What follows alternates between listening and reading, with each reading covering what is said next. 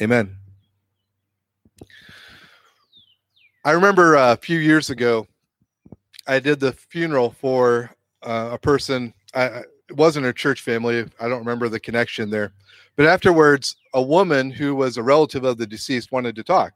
I'd never met her before, but she wanted to talk about religion, which is great. I always love to talk about things like that. So, uh, but then we got on the subject of Jesus not being accepted by the Jewish leaders of his day and many of the people. And I think I, I quoted the verse from Isaiah that he came into his own, and his own did not receive him. And then she she said this. She said, "Yeah, but surely it would be different today. If he came to the United States, we would receive him. We're a Christian nation. We wouldn't do the same thing that the Jewish people did." And I told her I really could not share her optimism on that point. I could not share her optimism because, especially after reading and studying through the Gospels and the Beatitudes in particular, don't you see with me that on every point, Jesus has a radically different value system. His kingdom has a radically different value system than our world and our society exalts and values and, and teaches. And so, what do we see in the Beatitudes? Blessed are the those who are humble and meek before God, those who, blessed are those who mourn over their own sins and the sins of this world. Blessed are those who, um, trying to remember them all now. Blessed are those who are hungering and thirsting, thirsting for righteousness. Those who are, are the meek, who aren't seeking and pushing their own way, but are letting God direct their path in trust. And today, blessed are those who are merciful. They're not the ones seeking revenge, they're not seeking to get ahead, but they're showing mercy. Blessed are those who are pure in heart. An idea of the world increasingly mock. Those who are blessed are those who are peacemakers, and blessed are those who are persecuted because of righteousness. This is not a Jesus that is in line with the American value system. Very often, the people we emulate, the people we will look up to, the people that are brought before us on the headlines and in the movie, who are self assertive, who are chasing power, who seek revenge and get it. So when we come to these words of Jesus here, blessed are the merciful, for they are the ones who will receive mercy. We should ask ourselves a very you know tough inward question. Do I want to be this kind of person? Do I want to be a merciful person? And what does that mean? So, if we do want that, if we actually do want to be formed by Jesus and not the culture, then on this issue, let's pay attention to what Jesus meant when he said, Blessed are the merciful, for they are the ones who will receive mercy. All right, so first things first. What does Jesus mean when he talks about those who are merciful? All right, let's lay the foundation here. First of all, Jesus is not describing a person who just does an act of mercy, but the way this is formed in the original language, you say a little bit in the English, means someone whose character is shaped so that they are consistently those who give mercy. It's it's their nature to do so. It would be difficult for them to seek revenge and to seek and to be and to be unmerciful because they are formed to be a merciful person. All right. Great. So this is that's kind of the nature of that, but what does it actually mean to give or to do mercy. I can sum up very simply. Giving mercy or showing mercy, being merciful, means that I do good to someone who doesn't deserve I do good to someone who doesn't deserve it. Now let's break that down. What do I mean people who don't deserve it? Well, what I mean is in our normal way of thinking in this in this world, we, we tend to have certain categories of people, right? So one one way of thinking people who simply don't have a claim upon me because they've never done anything good for me.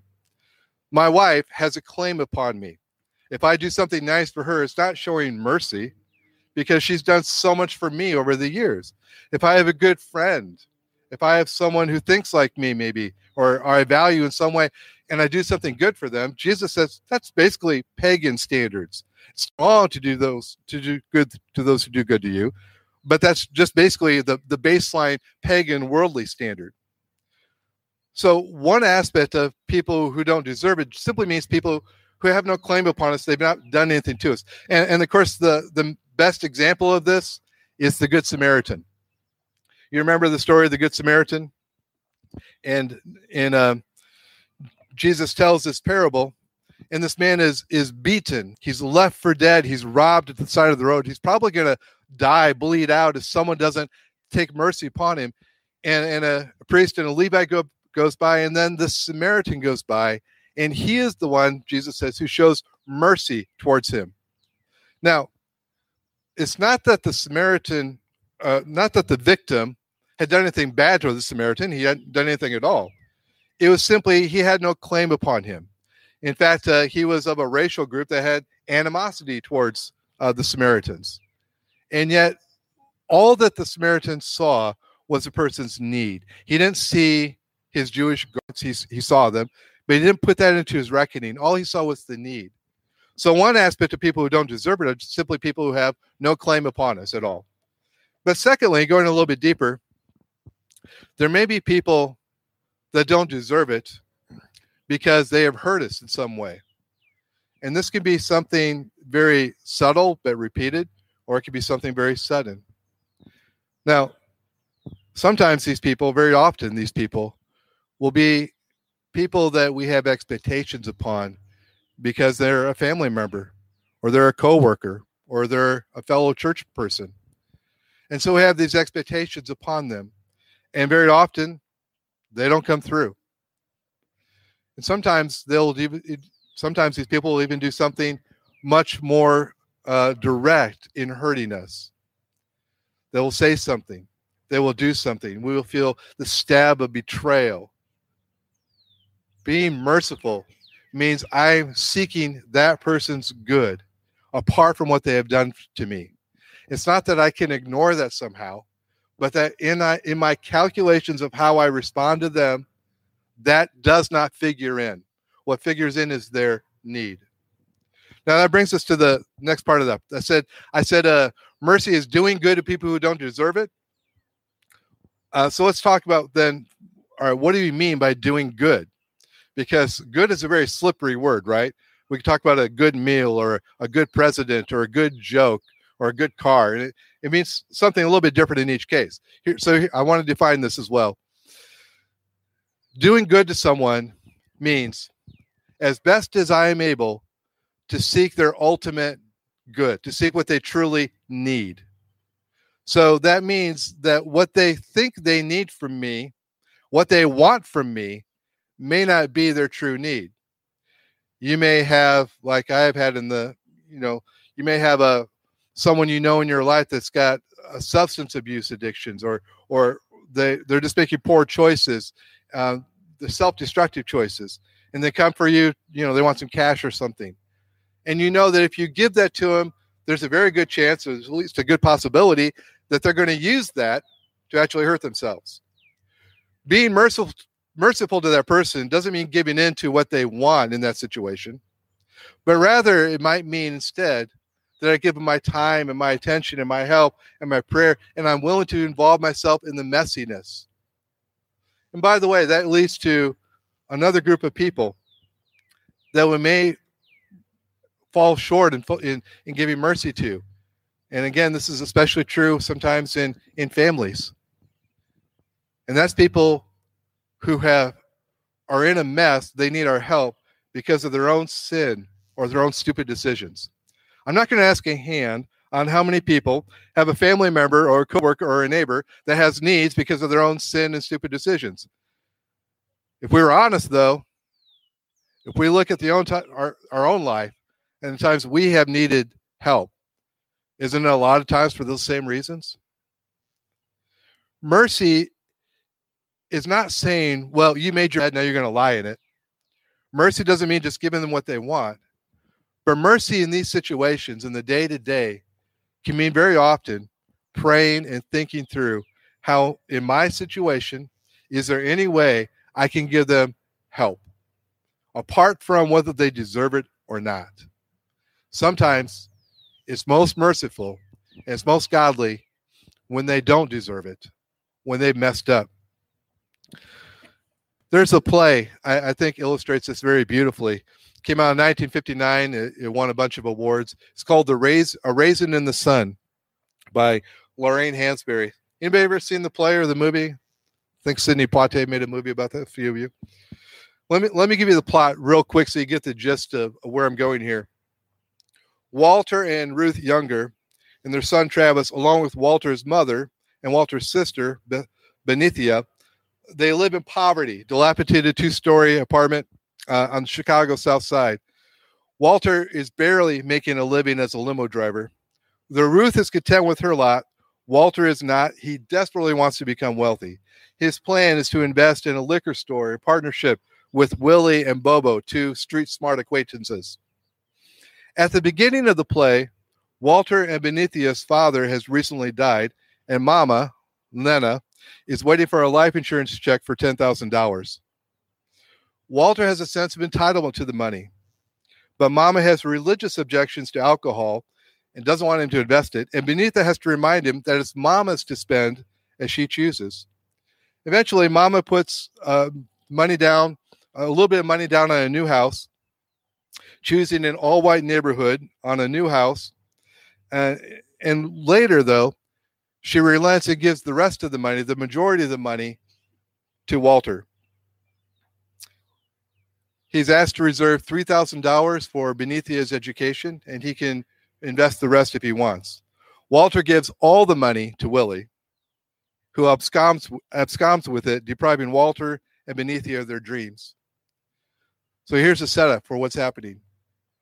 You come to the family room, and Walter has just finally admitted that he has lost everything that could have brought them out of that poverty. He's blown it through his own stupidity and trusting someone he shouldn't have. Beneatha is furious. She looks at him with utter contempt, and his mama has to remind her to love her brother. Beneatha says, Love him? There's nothing left to love. And mama says, There's always something left to love. And if you ain't learned that, you ain't learned nothing. Have you cried for that boy today? I don't mean for yourself and for the family because we lost the money. I mean for him, what he's been through and what it done to him. Child, when do you think it's a time to love somebody the most?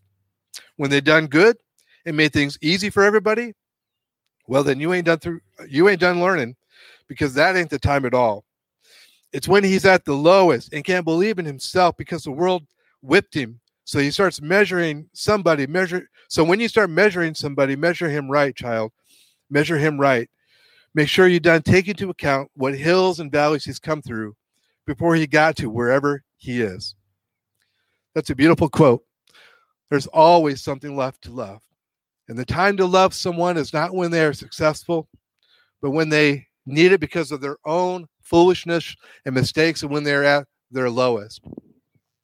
All right. That's what Jesus, I believe, means. When he talks about showing becoming a merciful person, becoming a person who's like that more and more as a, as a matter of nature. Why? Why should we become like that? I mean, the world's not going to value it, right?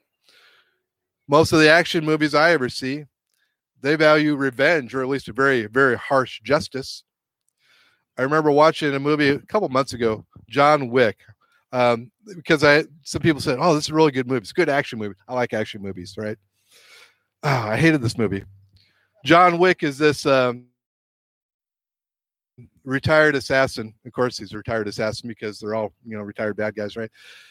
And someone kills his dog. He goes on a killing rampage in revenge, killing 77 people in this movie because one of them killed his dog. That's the kind of movies that we're fed to again and again. The the the one that we are look supposed to look up to and emulate as being tough and, and manly are the ones who get revenge. So why would we want to follow Jesus's word to give mercy instead? Well, I'll give you two reasons. Number one, because God's given mercy to us more than we could ever understand. Do you remember what it says in Ephesians chapter 2? As for you, put your own name in here. Let's make it personal. You and I, we were dead in our trespasses and sins. We were dead. We, we were, it says, Ephesians 2 3, by nature, objects of God's wrath. That means his wrath was directed at us by nature of what we had done. And then it goes on. But God, out of love for us, being rich in mercy, made us alive with him even when we were dead in sin. It is by grace you have been saved. And again and again and again, we are described as those who have been saved by God's mercy. It's not something we have done, it is something that God Himself gives us when we don't deserve it. That is the mercy of God.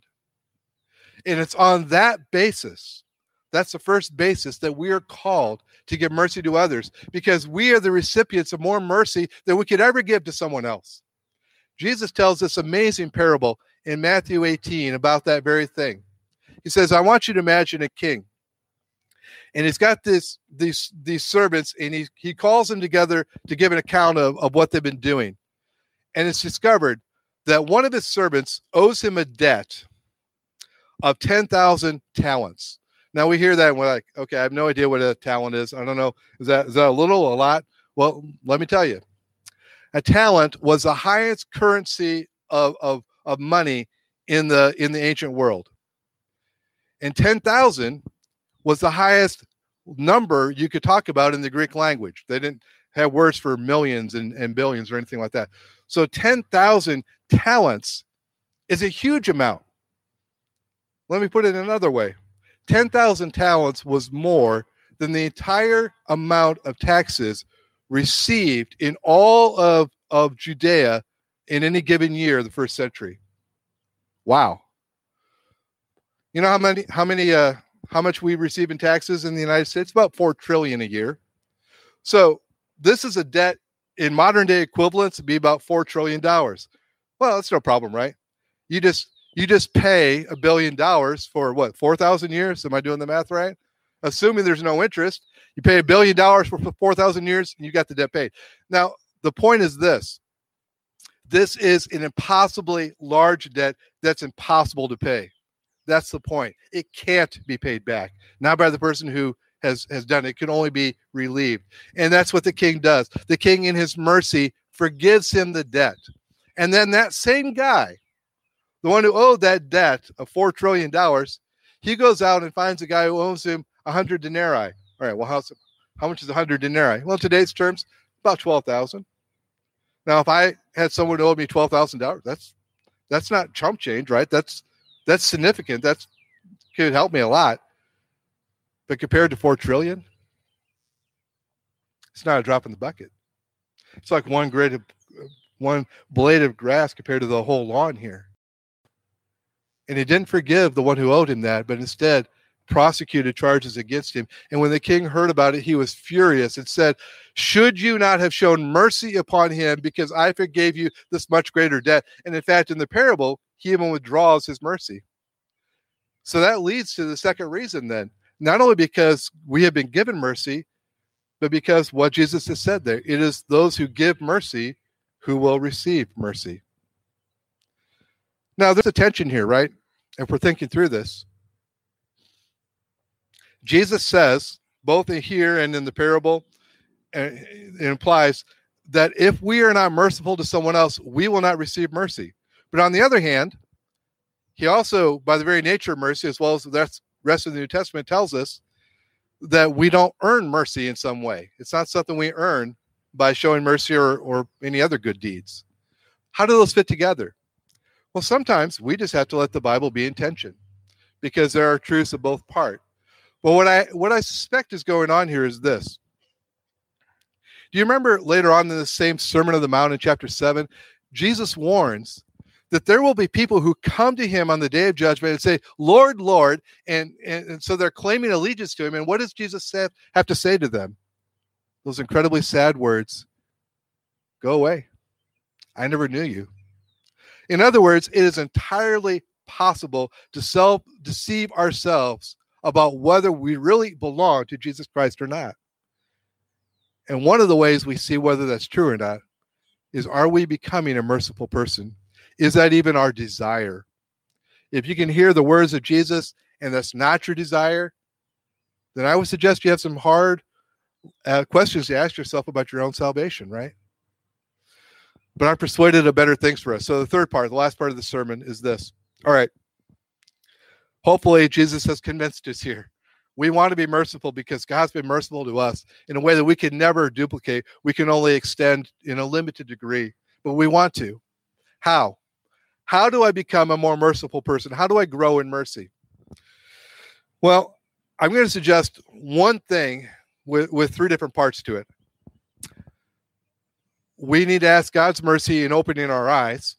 We have to ask God's mercy even to be a merciful person, to open our eyes, to see some things that we normally wouldn't see or pay attention to. You know, I'm struck by how often in the scripture it talks about us having eyes or ears, but they don't they don't uh what we receive in them doesn't go down and change our soul. Paul prays that our eyes would be open to certain spiritual realities. So let's pray the same thing. Let's ask God to open our eyes. What do we need our eyes open to? Well, first of all, the cross the cross, what he has done for us. Now, we know this in our head, but in that same passage where Paul talked about, I'm praying that God would open your eyes, he says, one of the things is that you would know the depth of God's love for you. You know what the implication of that is? We don't really know we don't see, we don't understand the depth of what it means that the Lord of all creation stepped into our humanity, went to the cross for us to forgive us all of our sins, to make us his own children, to establish us as a new humanity, to restore us to being our rightful place before God. We don't get the full depth of all that that means and all that God has done. So we pray for that. God, I want to be a more merciful person. But it's got to start by me understanding a deeper level of your mercy towards me. And I, I can't do that just by good intentions. I need your grace. I need your help. Would you please grant me the eyes to see the cross more fully, more deeply as I go forward in my life? That's the first part of the prayer.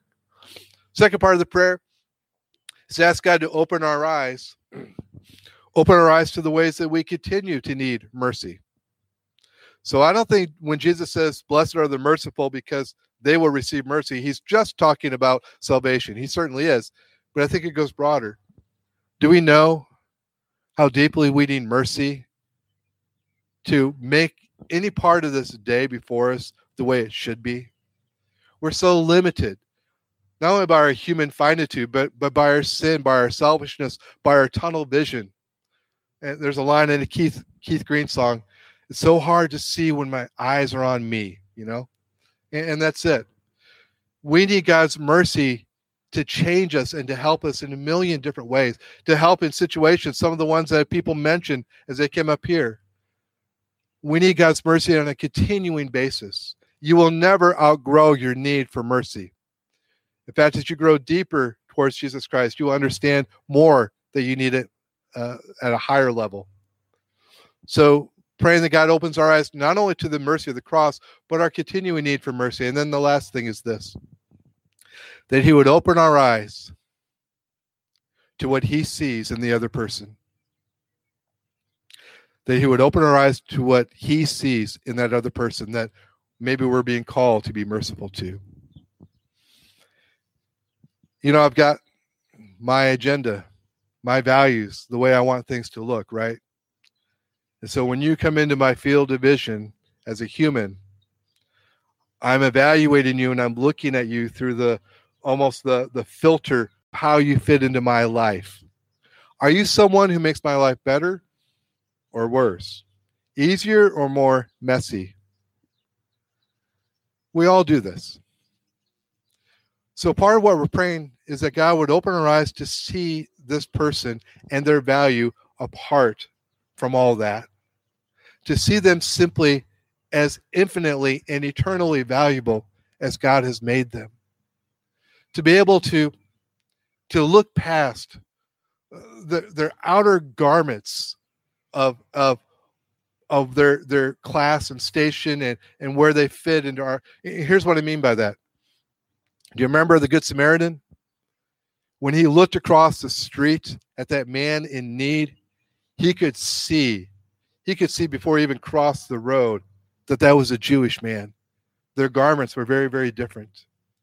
And we see people with differences from us and political opinions and, and race and, and values and, and, and, and not, not just that, but the things that, again, that they've done or not done for us.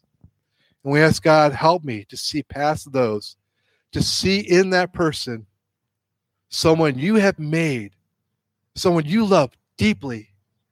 And if there's any way I can be part of your mercy towards them, I want to be. That does not come naturally to us. That comes in answer to prayer.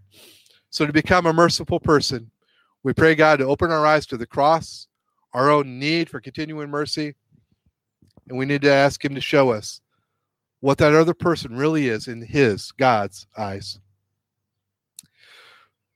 Last question, then, as we conclude Is that what you want? Do you want to become a more merciful person? Again, you're not going to do it because our our society tells you it's valuable. You will only do it because you are convinced that God has had mercy to you beyond what you could ever repay. If you do want that, can I just ask you to close your eyes for a second? We're going to sing a song about the mer- the wonderful cross, and, and there's a bridge in there that's been added to that. The wonderful cross bids me come and die and find that I may truly live. That's the paradox, right? It looks like we're giving up our rights in some ways when we give mercy. It looks like we're giving up our time, our comfort to get involved in of someone else's life in need. But the promise of Jesus is that that's where true life is, that He will take care of our true needs. So, as we sing this song, before we sing this song, let me ask you a question. As you have your eyes closed, so you can think about this more clearly, clearly without distraction. Is there someone that if God was here speaking to you right beside you, he might be saying, This is the person I want you to show mercy towards. I know they don't deserve it. That's the point. Otherwise, it wouldn't be mercy. I know they don't deserve it, but they are eternally valuable to me. This is the person. Or maybe it's a type of ministry that helps people that God may be prompting your thoughts towards. Maybe it's something else I'm not even it's not even on my radar screen, but it might be something God's been talking to you about.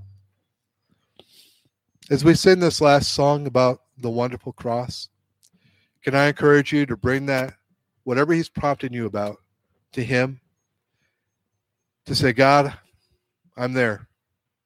I want to be more merciful in a very particular way. I don't want to leave this as a vague, general good intention. Show me.